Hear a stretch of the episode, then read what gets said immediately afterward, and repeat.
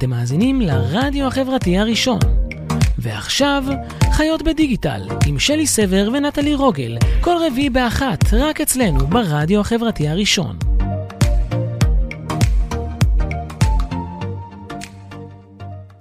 היי לכולם, צהריים טובים, שלום לכולם, אתם באולפן, ברדיו חברתי הראשון, מאזינות לתוכנית חיות בדיגיטל. אני מזמינה אתכם להאזין ולצפות בתוכנית על כל מה שמעניין בחיים הדיגיטליים של כולנו. מתארחת אצלי היום שירי גרוסברג, יזמית, שותפה, מייסדת בקהילת GCMO, שזה קהילת סמנכלי השיווק הגלובליים הגדולה בישראל, שותפה ומייסדת בחברת Joint Digital Talent Agency. תכף את גם תסבירי מה זה כל המונחים האלה שאני כרגע אומרת, למי שלא מבין. תכף את תתרגמי. מנכ"לית לשעבר של חברת נרשם ללימודים, כיום היא דירקטורית ל-People Innovation and Experience בחברת Appsflyer, דור שלישי לניצולי שואה ופמיניסטית מוצהרת. היי שירי. אהלן. חשבתי על זה שכתבתי את הליינאפ, שאת בטח מאוד מאוד מוזר לך להיות במקום הזה של זאת ששואלים אותה את השאלות. כי את בשבע שנים האחרונות פחות או יותר, כל מה שעשית זה לשאול שאלות ולהתעניין בחיים של אנשים אחרים, נכון? בכל 40 שנה האחרונות של חיי אני כל הזמן שואלת שאלות, כן. אני בן אדם סקרן, אז זה דווקא עובד טוב לי. כן. מעולה, מעולה, יופי. אז היום את בצד ההפוך, אנחנו נשמע שיר פתיחה. ומיד אנחנו נחזור לדבר, יש לנו היום נושא סופר מעניין בתוכנית, על איך אנחנו בעצם יכולים להמציא את עצמנו מחדש, בכל רגע נתון בקריירה שלנו, על הדרך שאנחנו יכולים לעשות, איך עושים את זה. שירי תספר לנו את כל הסודות, ונשמע גם את הסיפור האישי שלה. היי, תודה שחזרתם אלינו, אתם על חיות בדיגיטל, ואני היום מארחת את שירי גרוסברג. אז את בעצמך היית מנכ"לית ושותפה בסוכנות ג'וין, שזה למעשה, אני מקווה שהגדרתי את זה נכון, סוכנות לטלנטים בעולמות הדיגיטל? חברת השמה. של טלנטים בחברת בדיגיטל. במילים יותר פשוטות. נכון. שזה בעצם עולם שמעבר כאילו, זה מאוד מאוד ייחודי בעיניי, כי זה מעבר לכל הזמן לדבר עם לקוחות, ובעצם לייצר הרבה פעמים משרות שלא היו, נכון? כן. כל מיני תפקידים וטייטלים שלא היו עד עכשיו, זה כאילו העולם שאנחנו חיים בו.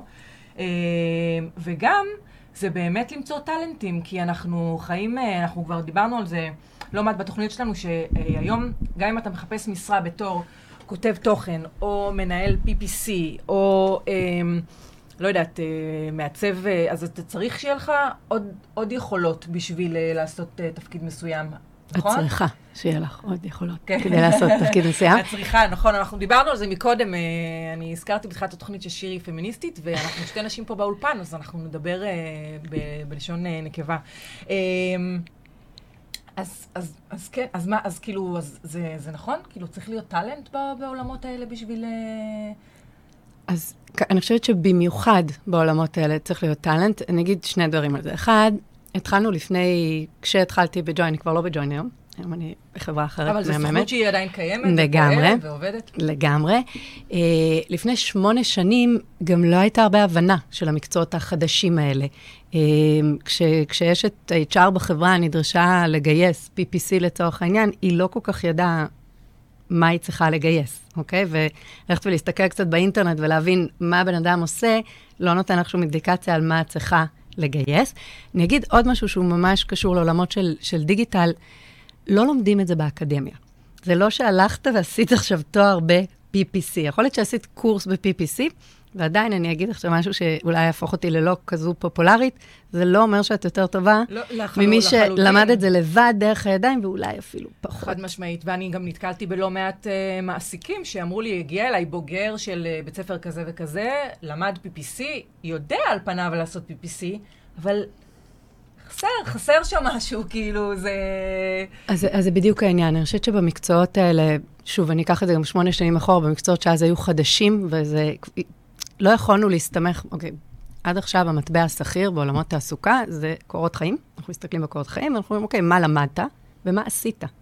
וכשאנחנו מתייחסים לתעשיית הדיגיטל, מה למדת הוא כבר לא כל כך אקטואלי, כלומר, יש לי המון הערכה למי שלמד, ותלכו ותלמדו, ותארים זה דבר נורא נורא חשוב, אבל בואו נוותר על הפרדיגמה הזאת של למדתי את, אז אני אעשה זה, אלא אם אתם הולכים להיות רופאים, ואז כאילו תלמדו רפואה. כדאי מאוד ללמוד רפואה, שלא תסתבכים, רלי בריל, יש אחרינו תוכנית שנקראת כל האקדמיה. לא, אז זה בדיוק מה שאני אומרת, כלומר, זה פשוט כבר לא ככה, תלכו ללמוד משהו, כי אתם רוצים ללמוד את זה, והחוויה ופתיחת האופקים. זאת אומרת, זה כבר לא תנאי כאילו לבוא ולעבוד בתפקיד בכיר, במשרה מסוימת? לא בעולמות הדיגיטל.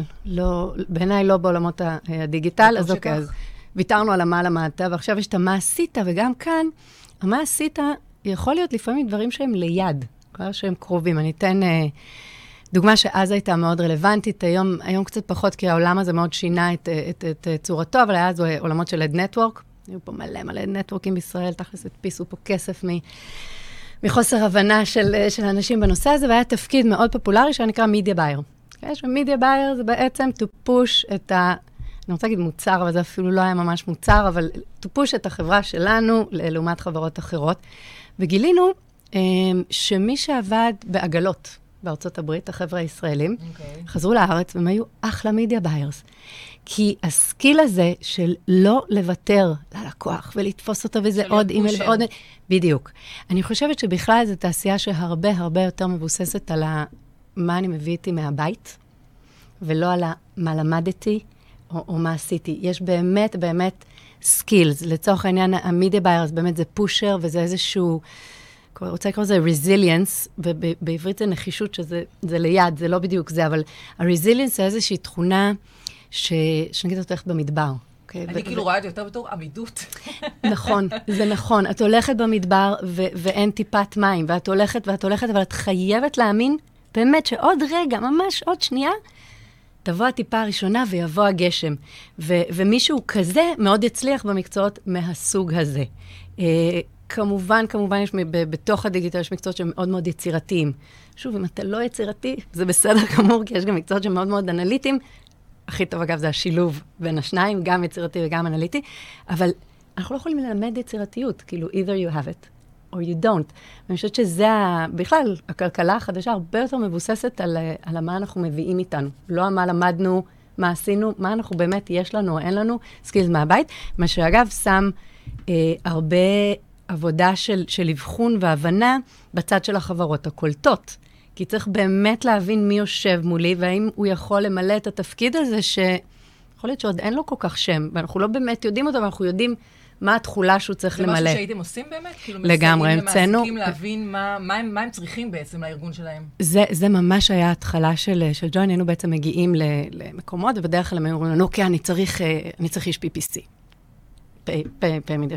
אגב, רק להגיד משהו על התפקיד הספציפי הזה, הוא תפקיד מאוד מאוד טקטי. יש PPC, צריך לשים goals לקמפיין, אתה צריך להריץ את הקמפיין, כל הזמן להסתכל, אני קוראת לזה קצת air traffic control, או כל הזמן להסתכל בלוח ולראות שאני עומד במטרות שהצבתי, אבל אם אין מישהו מעל אני דווקא לא רואה את זה ככה, אני חושבת שזה תפקיד שהוא סופר יצירתי, דרך אגב. הוא מאוד יצירתי. יכול להיות שאנשים חשבו שזה מאוד אנליטי, אני עושה את זה לא מעט, דרך אגב, ואני בן אדם מאוד מאוד מאוד לא אנליטי. את יכולה לעשות את זה בלי מטרה, בלי שמישהו שם איזשהו גול, בלי שאת שמה גול לקמפיין? לא, אני לא יכולה לעשות את זה. לא חד משמעית, אבל זה כן משהו שמצריך ממך יצירתיות. לגמרי, גם להתבטא ב-140 תווים. להבין מה המוצר, להבין מה הקהלים, כאילו יש פה עבודה מחקרית, כאילו שהיא מצריכה ממך יותר יצירתי.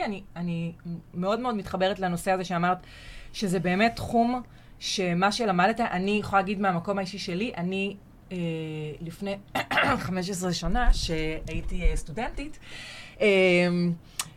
עבדתי במאקו, ולא שמשם אנחנו מכירות. זהו, רציתי להגיד אולי, זה גילוי נאות, כי אנחנו מדברות פה על להמציא את עצמנו מחדש, אני חושבת ששתינו הכרנו בגלגולים שונים לגמרי. לגמרי, גלגולים שונים לגמרי, אולי אפילו כאילו לייפטיים אחר. ממש. אז באמת כשהייתי סטודנטית, התחלתי ללמוד, ובמקביל עבדתי אז זה נקרא שידורי קשת. זה אפילו, זה היה, מאקו עדיין היה בהתהוות, ובאמת באיזשהו שלב פשוט הפסקתי את התואר, כאילו לא סיימתי את התואר שלי, בגלל כבר התקדמתי. אמא שלי לא פולניה, אז זה עבר בשלום, אבל אני כבר הייתי במקום ממש סבבה מבחינה מקצועית, ומבחינת השכר שלי, וכאילו כאילו זה כבר היה נראה לי מאוד לא נדרש. אני לא אגיד לך שלא נתקלתי בזה, אבל היום זה כמעט ולא קיים לגמרי, אני חושבת, לתפקידים בכירים, בטח כשאתה בא ומראה רזומה של ניסיון וזה, נכון? אני לא טועה. אני חושבת, תראי, בכירים, אני חושבת בואי ניתן עדיין כבוד גם לתואר, וגם בגלל שאחר כך תבוא מישהו מאחרינו, ושלא לא נשמיץ את כל האקדמיה. אני כן חושבת שתואר נותן לך ערך. האם זה הערך שאת צריכה כדי לעשות את העבודה שלך? התשובה היא כנראה לא. במיוחד לא בעולמות של דיגיטל, כי כשחושבים על תארים זה לגים של 3-4 שנים. תחשבי מה קרה בתעשייה שלנו ב3-4 שנים. זה כאילו, זה לייפטיים, חברות קמו, חברות נפלו. ממש. תפקידים הוקמו, רשתות חברתיות.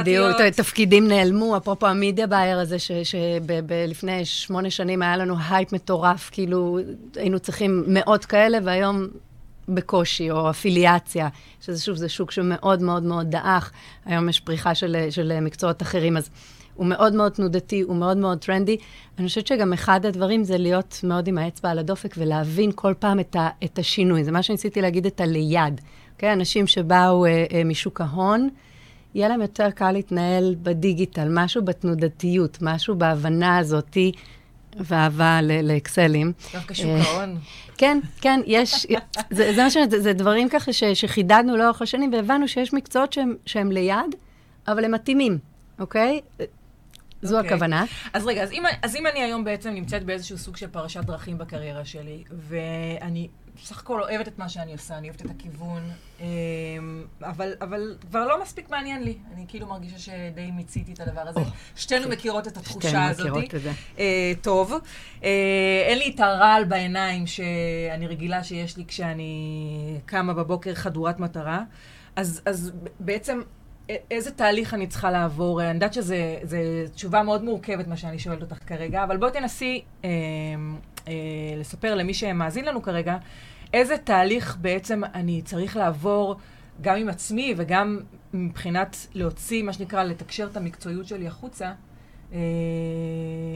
בשביל, מה שנקרא, גם להישאר עדיין רלוונטי, וגם להתקדם לדבר הבא. אני נורא שמחה על השאלה הזו. אני אתחיל עם איזושהי הצהרה, אני אומרת אותה לכולם ולכולן. הזכות להמציא את עצמנו מחדש בעולם התעסוקה היא לכולם. לכל אחד מותר לחשוב פעמיים ולהגיד, אוקיי, התחלתי בנקודה X, אבל עכשיו זה כבר לא מתאים לי. אני כן אגיד שיש עניין של ניסיון, אוקיי? כלומר, בגיל 20 להמציא את עצמך מחדש, לעומת בגיל 40, מותר לנו כבר להגיד את זה, זה בכל זאת אחרת. אני חושבת שיש איזשהו שלב בחיים, בקריירה, וגם בחיים האישיים, שהמודעות העצמית ככה נכנסת לאיזה מקום, תופסת איזו פוזיציה טובה כזו בעמוד השדרה, ואנחנו הרבה יותר יודעות להגיד מה אנחנו רוצות, מה אנחנו לא רוצות, במה אנחנו טובות, ובמה לא.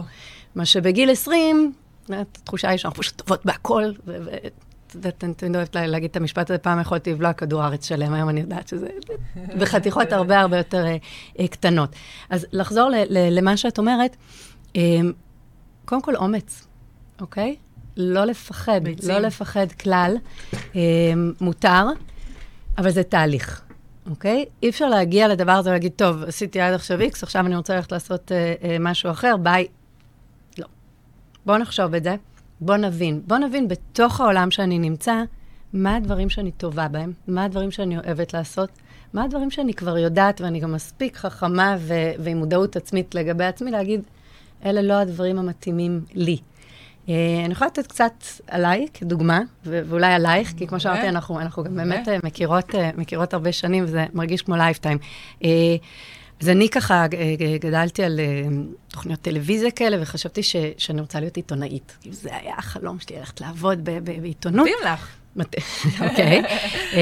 אז הלכתי ללמוד תקשורת, והתמחיתי בתחום, סיימתי את התואר, והלכתי לעבוד, הייתי כאילו ההצלחה של המחזור שלי, הלכתי לעבוד בעיתון הארץ, ואחר כך הלכתי לעבוד בעיתון ידיעות אחרונות. וקצת כמו שמרלין מונרו אמרה פעם, dreaming about being an actress and being an actress is totally different things, לקח לי בערך 2 להבין שאני ממש סובלת. אני ממש ממש סובלת, וכל הרעיון שהיה לי בראש של אני אשנה את העולם באמצעות המילה הכתובה, היא רוב הזמן ביליתי את הזמן בלהריב עם האורחים שלי, להתעצבן על הכותרות שנתנו לי בעיתונות, ולעשות, להתעסק בסיפורים שלא עניינו אותי. אוקיי, ולקח לי זמן להגיד את זה לעצמי, כי זה לשבור חלום. אז הרמתי לעצמי, אמרתי שאני אמיצה, אבל אני בעצם מאתגרת את כולם, להיות אמיתי, להיות כנה עם עצמך, ולהיות כנה עם עצמך, ולהגיד, זה עובד, זה לא עובד. כל הזמן לאתגר את עצמם, ולא ללכת במסלול מכוח האינרציה. זה גם נכון מאוד, דרך אגב, מה שאת אומרת, לגבי הבחירה של, קודם כל, אפילו לפני שאני חושב על התפקיד הבא, או על הדבר הבא שאני רוצה לעשות, זה אפילו לחשוב בעצם על המהות של הפוזיציה, כאילו אם אני בכלל מתאים להיות שכיר, מתאים לי לעבוד במסגרת היררכית, עם מישהו שמכתיב לי מה לעשות בצורה כלשהי, שאני צריכה לקבל אישורים על כל דבר שאני רוצה להוציא החוצה, ולתקשר ולעשות. בקיצור, לא לכולם זה מתאים. אמת, אם כי צריך להתנסות. אני כן חושבת שבתחילת הדרך חשוב ללכת לעבוד בארגון כדי להבין מי נגד מי, להבין איך הדברים עובדים, אחר כך לקחת, ואפשר בהחלט לעשות לבד ובעצמנו, לקחת את הדברים שעבדו טוב עבורנו, ועבדו פחות טוב עבורנו. אבל באמת אני חושבת שהצעד הראשון בלהמציא את עצמך מחדש, זה איזושהי הבנה, לא להמשיך לפעול על האוטומט הזה, לעשות את הקאט הזה, וקצת אומץ ואמונה עצמית שאפשר לעשות משהו שהוא לגמרי אחר. כן, לקחתי מתוך עולם העיתונות, ישבתי ככה, אני לא זוכרתי לפני הרבה שנים, אבל לקחתי, אמרתי, אבל מה הדברים שכן אהבתי? כן, ומאוד אהבתי את המפגש האנושי, את המפגש עם אנשים. פה אמרת לשאול שאלות, אני תמיד שאלתי שאלות, אני בן אדם נורא נורא סקרן, אז את הדברים האלה כן לקחתי, ואת הדברים שפחות באו לי טוב, אלה הדברים שלא רציתי להמשיך לשכפל במקום הבא שלי. עוד אחד מהדברים שאמרתי, יואו, יש לי כזה... יש לי English עם ררה, כי גדלתי בבית של אמא אמריקאית, ואמרתי, אני רוצה משהו שהוא put me on airplanes, שאני אוכל לטוס ולחוות חוויה גלובלית. אז הגדרתי את זה לעצמי, וזה היה אחד הדברים שבאמת העבודה הבאה שלי צריכה להיות משהו ששם אותי על מטוסים לחול, בעדיפות לארצות הברית. וזה באמת היה אחד הדברים שככה המצפן שלי, חיפשתי ומצאתי, עבדתי 3 שנים בתוכנית מהממת שנקראת קלוג-רקנטי, שזה תוכנית ל-MBA, ובמהלך התוכנית הזו גם טסתי הרבה, טסתי לארצות הברית, טסתי, לא זוכרת, היה הודו, והיה אירלנד, והיה הולנד, וכן, כן, אבל שוב, שמתי את זה כמטרה.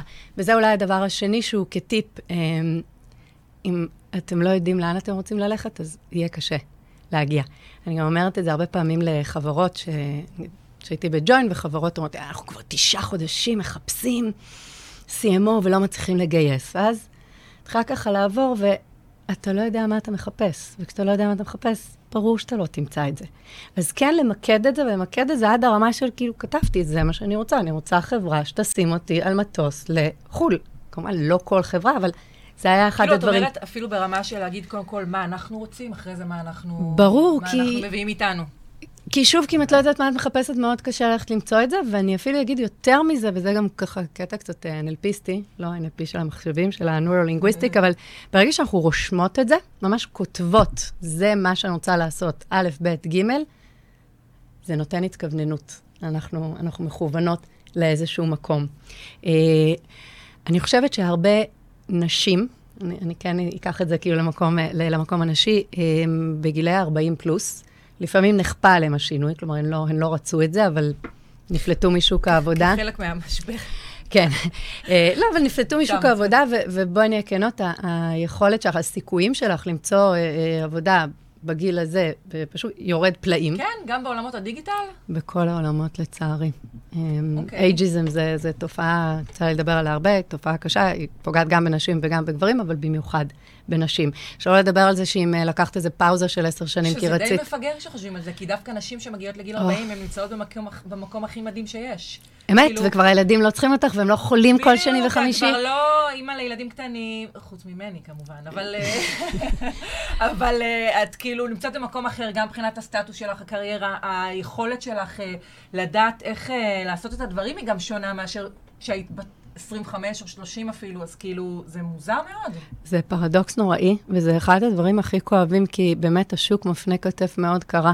בגילאים האלה, ויש משהו אפילו לא פייר, כי מי שכן שמרה על כוחה במהלך כל השנים האלה, כשזה היה קשה, והילדים היו חולים, ועדיין הגעת לעבודה ועשית, ואז פתאום מגיע מישהו שאת סוף כסוף נושמת, מרימה את הראש ואומרת, הנה, אני רוצה עכשיו להתעסק בעוד דברים, בום. פיתרו אותך, ובאמת פגשתי הרבה אנשים שפתאום זה קיר שחור. כן, הגיעו אלייך אנשים הרבה. שסגרה להם הדלת בפנים. כן, ואני חושבת שדווקא מהמקום הזה אפשר לעשות שינוי נורא מגניב. ברור שעדיף שאנחנו נהיה מחוללות של זה, ולא שהדבר ייחפה עלינו, אבל גם מהמקומות האלה... תמי אומרת לגיל שיתרון, נכון, תמי, אנחנו מסכימות איתך מאוד. נכון, ברור, כי את הרבה יותר חכמה, את מבינה מה את רוצה, ברור. אנחנו הרבה יותר סקיל, 20 מול 40, אני אקח בכל יום. אולי רק בלי הקמטים, כאילו, תתסחל לגמרי. זה זמן טוב לעשות איזשהו חשבון נפש, וכן, להמציא את עצמך מחדש. אני אומרת את זה לפעמים בהרצאות שלי, גם כשאת בשוק התעסוקה, ולא בקטע פרנואידי, אבל לחשוב שיכול לבוא יום, שתפלטי מהמעגל הזה, תנסי לראות מה עושים גם אנשים לידך, לא רק בתחום שלך. אם מחר היית צריכה להתנהל לבד, היית יכולה לעשות גם את הנהלת חשבונות בעצמך, התשובה היא כן. אנחנו יכולות לעשות הכל. אני תמיד נותנת את הדוגמה שלפני 10 שנים, ואת זוכרת את זה? גם הפרעת קשב קשה. גם הפרעת קשב. את זוכרת שלפני 10 שנים, נגיד, אם את רוצה לעשות אתר אינטרנט, חתיכת וג'רס.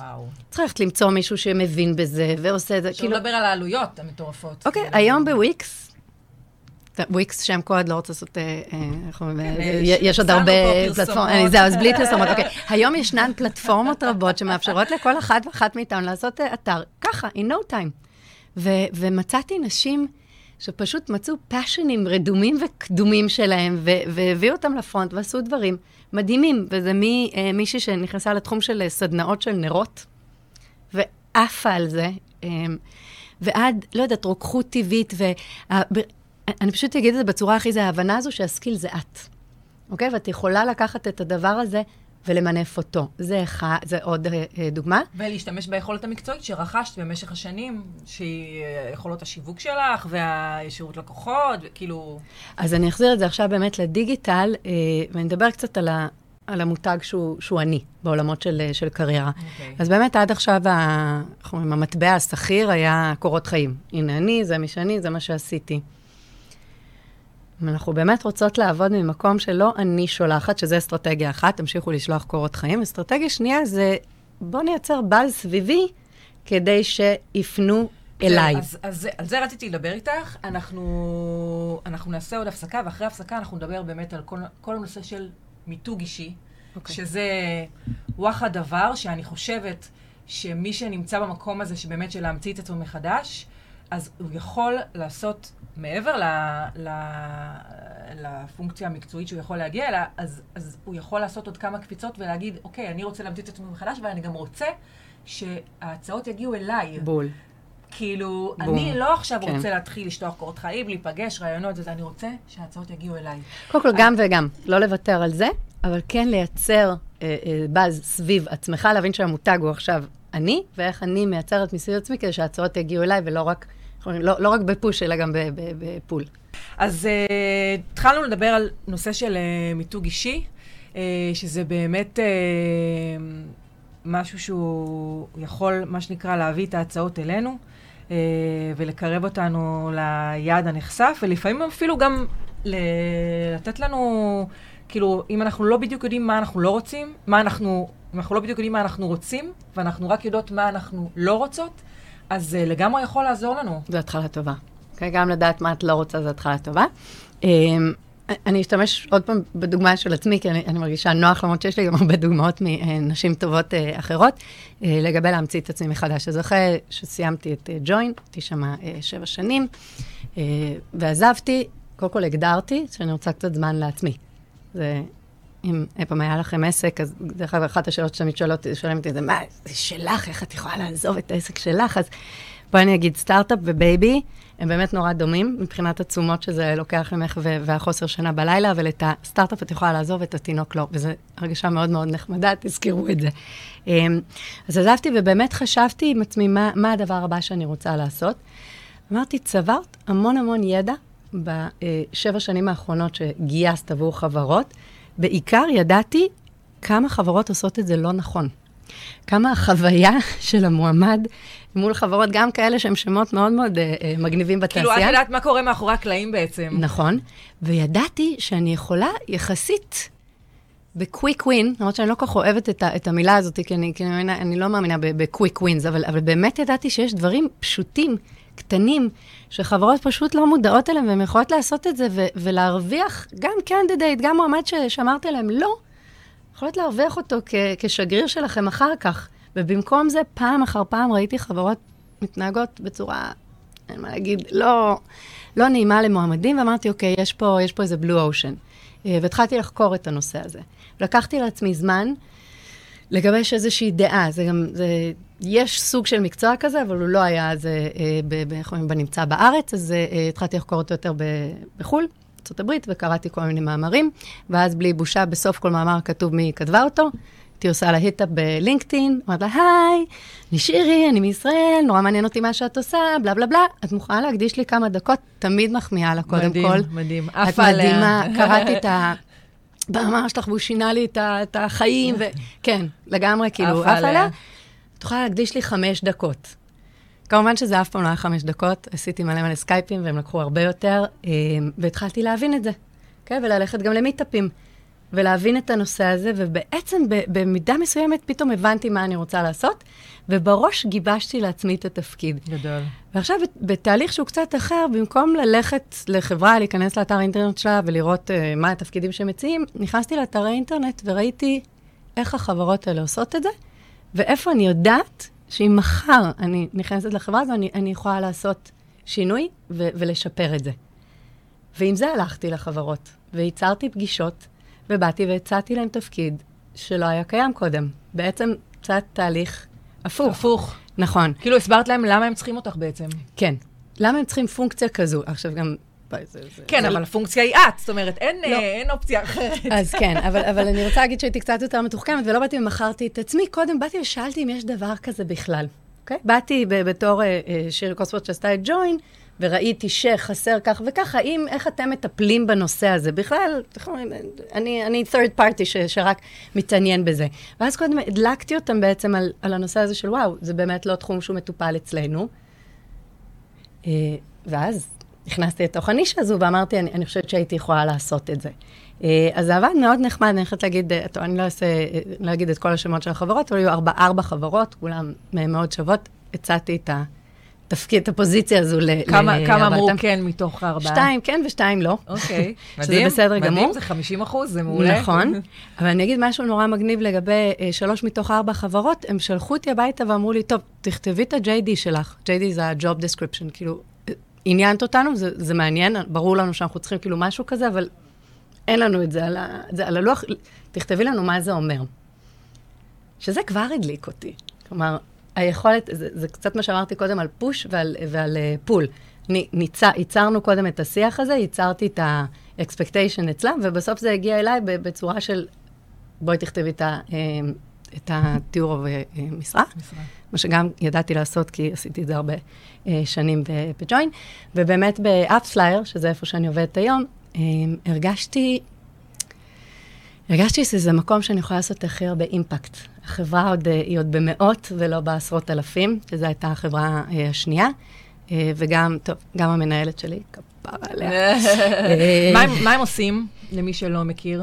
Appsflyer יש להם SDK, שזה בעצם רכיב שבעלי אפליקציות מתקינים בטלפון שלהם, ואז אנחנו בעצם מסבירים להם עולמות של attribution, זה מסובך, זה לא באמת כזה מסובך, אנחנו בעצם מסבירים, מאירים בפנס לבעלי האפליקציות, איפה נכון להם להשקיע את הכסף שלהם. כשהם מקבלים דשבורד, שבעקבותם יכולים לראות בעצם מאיפה הגיעו, זה כבר לא דאונלוד, זה לא מספיק היום בעולמות שלנו, זה ממש לונצ'ים, כלומר, זה לא מספיק שמישהו הוריד את האפליקציה, אלא ממש פתח אותה. אז Appsflyer היא third party, שיושבת בין בעל האפליקציה ל... פייסבוק לרוב, פייסבוק, גוגל, טוויטר, אנחנו בעצם אומרים, אתה צריך לשפות אותו, אתה צריך לשפות אותו, זה המדיה שהביא לך את ההורדה. אבל כחברה, הרגשתי שיש שם הזדמנות אמיתית לעשות שינוי, שבאמת מאוד מאוד אכפת להם מהעובדים, וכן, חשוב להם שיהיה תהליך נכון גם למעמודים שלהם וגם לעובדים שלהם, וגם למי שאפילו יוצא מהחברה ועוזב אותם. וזה בעצם התפקיד שלי, ואני אני מאוד גאה בו, אני מאוד אוהבת לעשות אותו, זה לא סתם people innovation, כי בהתחלה הצבנתי את כולם, ובגדול כל הזמן הייתי שואלת, למה אנחנו עושים את זה ככה? למה אנחנו עושים את זה ככה?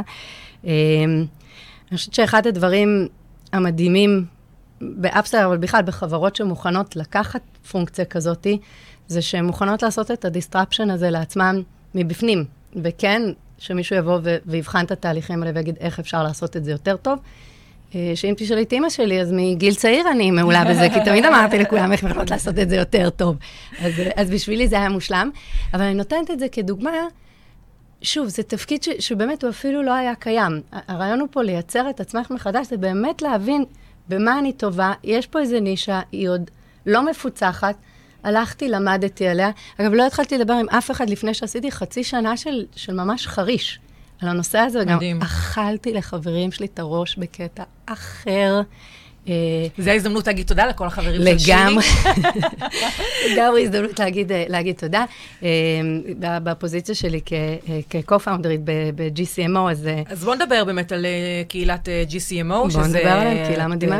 כן, שאת חלק מהמקימים. מה זה בעצם? מה עושים שם? למה כדאי לי להיות שם? קודם את לא יכולה להיות שם, למרות שאנחנו מתים עלייך. אז ככה, GCMO זה בעצם קהילה שהיום יש בה 85 סמנכלי שיווק, הפונקציה השיווקית הכי גבוהה פה בארץ, שהחברות, שבעצם שהסמנכלי שיווק שלהם נמצאים בפורום, הם, הפייסינג שלהם הוא גלובל. לצורך העניין אין לי שום בעיה עם תנובה או אותה, אבל זו חברה ישראלית. אנחנו מסתכלים יותר על חברות כמו טבולה, למונייד, אפספלייר. פוליטיקה. בדיוק. בדיוק. קם כמו כל קהילה טובה או סטארט-אפ טוב, קם מצורך, אוקיי? יש לי, אני צריכה, מחפשת ונדור באוסטרליה, מחפשת חברת PR בצרפת, תעזור לי פה, תעזור לי פה. וגם יש באמת צ'אלנג'ים, שהם צ'אלנג'ים של אנשים שמנהלים מערך שיווק גלובלי. אנחנו מנהלים אנשים ב-different time zones, מנהלים אנשים בתרבויות שונות, אנחנו מנהלים חברות PR ב4 יבשות שונות, זה מציג כל מיני צ'אלנג'ים. הרבה פעמים אני מתייחסת לקבוצה הזו גם כקבוצת תמיכה, שזה מישהו יעלה איזה משהו על איזה משהו שהוא חווה היום בדיוק, וכולנו ככה כן, אבל גם המון המון עזרה. זה נשמע כמו קהילה מאוד נחשקת, אני חייבת להגיד. אני שמחה שזה נשמע, כל כך זה נכון, וגם הייתי אומרת, כן, זה פשוט כאילו, זה כמו אלה שכן, יצאתי ככה מהבית. זה דרש גם עבודה. היה התקופה הזו שהייתי באמת בבית ובחיפושים, אז יחד עם שותפותיי לפשע, סופי מלניק ואפרת פינקלסון, קראנו לזה מהממות, נכון? ובעצם נוצר מצב ביקום ששלושתנו לא עבדנו באותו זמן, אז היינו בחופשת לידה ללא תינוק, שזה אגב הסטארט-אפ, ללא תינוק, וזה היה הבייבי, ובאמת מאוד מאוד פיתחנו את זה. מה עושים? נותנים value לאנשים. אנחנו עובדות בזה, זה לא הדייטיים ג'וב שלנו, אנחנו עובדות בזה, בלייצר value עבור החברים שלנו, שזה מפגשים, וזה תוכן, וזה תמיכה, וזה רשימת ספקים שלא ממליצים שם על החברים, ממליצים על בדיוק, עבדתי עם, ואתה חייב לשים גם את הטלפון עכשיו, ומי עבד, כדי שיהיה אפשר להתקשר לך ולשאול, רגע, מה עשית איתו בדיוק? וזה גדל, וזה התרחב, והאמת היא שזה אחד הדברים שאני מאוד מאוד גאה בהם. מדהים. תודה. יש על מה. אז רגע, אז בואו נמשיך לדבר קצת על מיתוג אישי, כי זה באמת נושא שגם אני מאוד מתחברת עליו בהקשר של להמציא את עצמך מחדש. אני גם עברתי איזשהו דרך מאוד מאוד ארוכה, גם מהמעבר של להיות שכירה ולהרוויח משכורות גבוהות, ואז לעבור להיות עצמאית, ואז להחליט שלהיות עצמאית בתחום הספציפי הזה, זה פחות מתאים לי, ואני רוצה לחזור להיות שכירה. כאילו עברתי איזשהו תהליך מאוד, מאוד ארוך, שהניב תוצאות, אבל זה באמת מצריך ממך כל הזמן לעבוד בלחזק את המותג שהוא אתה, בעצם. ואפשר לעשות את זה בכל מיני דרכים, כאילו אפשר לעשות את זה באמצעות הרשתות החברתיות, ולכתוב על זה, ולצלם את זה, ולדבר על זה. נכון. ובאמת, כאילו, כל מה צריך לעבוד כדי לשמר את המניה שלך, וגם ואז בעצם להגיע למקום הנחשף, והמאוד כיפי, אני חייבת להגיד, שהצעות באות אלייך. שהצעות באות אליך, שאת... יפה, תודה. תיקנתי, שאת נמצאת במקום שאנשים פונים אלייך ומזמינים אותך, וזה כאילו, אבל זה מלא מלא מלא עבודה. אני אתן כדוגמה את שותפתי לפורום, שדיברנו עליה קודם, אפרת פניקסון, שבאמת בשלב החופשת לידה ללא תינוק, קיבלה המון הצעות, ואפרת היא דוגמה מעולה למישהי שמתעסקת מאוד במיתוג אישי, ותוך, כלומר, בעזרת יצירת התהודה הזאת, היא באמת לא הייתה צריכה ללכת לחפש, כי הדברים באו אליה. אבל, ויש לזכור, היא עובדת בזה, אוקיי? זה לייצר מיטאפים, זה ללכת ולדבר בתוכניות. הדברים האלה, אני אומרת את זה באהבה, זה ברוב, זה לא דברים שעושים בכסף, זה עושים מתוך מקום של... אבל אם עושים נכון ומתמקדים, גם אי אפשר להתפזר על יותר מדי תחומים, כלומר, אני מרגישה שיש מספר תחומים שאני יכולה לדבר עליהם ולתת value עבור מי ששומע אותי, ויש תחומים שהזמינו אותי, לא מזה משהו שאמרתי, תקשיבו, אני... לא יודעת למה, פניתם אליי, אבל אני באמת לא מרגישה שאני יכולה לתת איזשהו value בפאנל כזה. אז גם להתמקצע ולהתפקס על הדברים שאת באמת יכולה לעזור. אולי זה עוד מילה. אני חושבת שמיתוג אישי טוב זה מישהו שמאוד עוזר כל הזמן לאחרים ולקהילה שלו.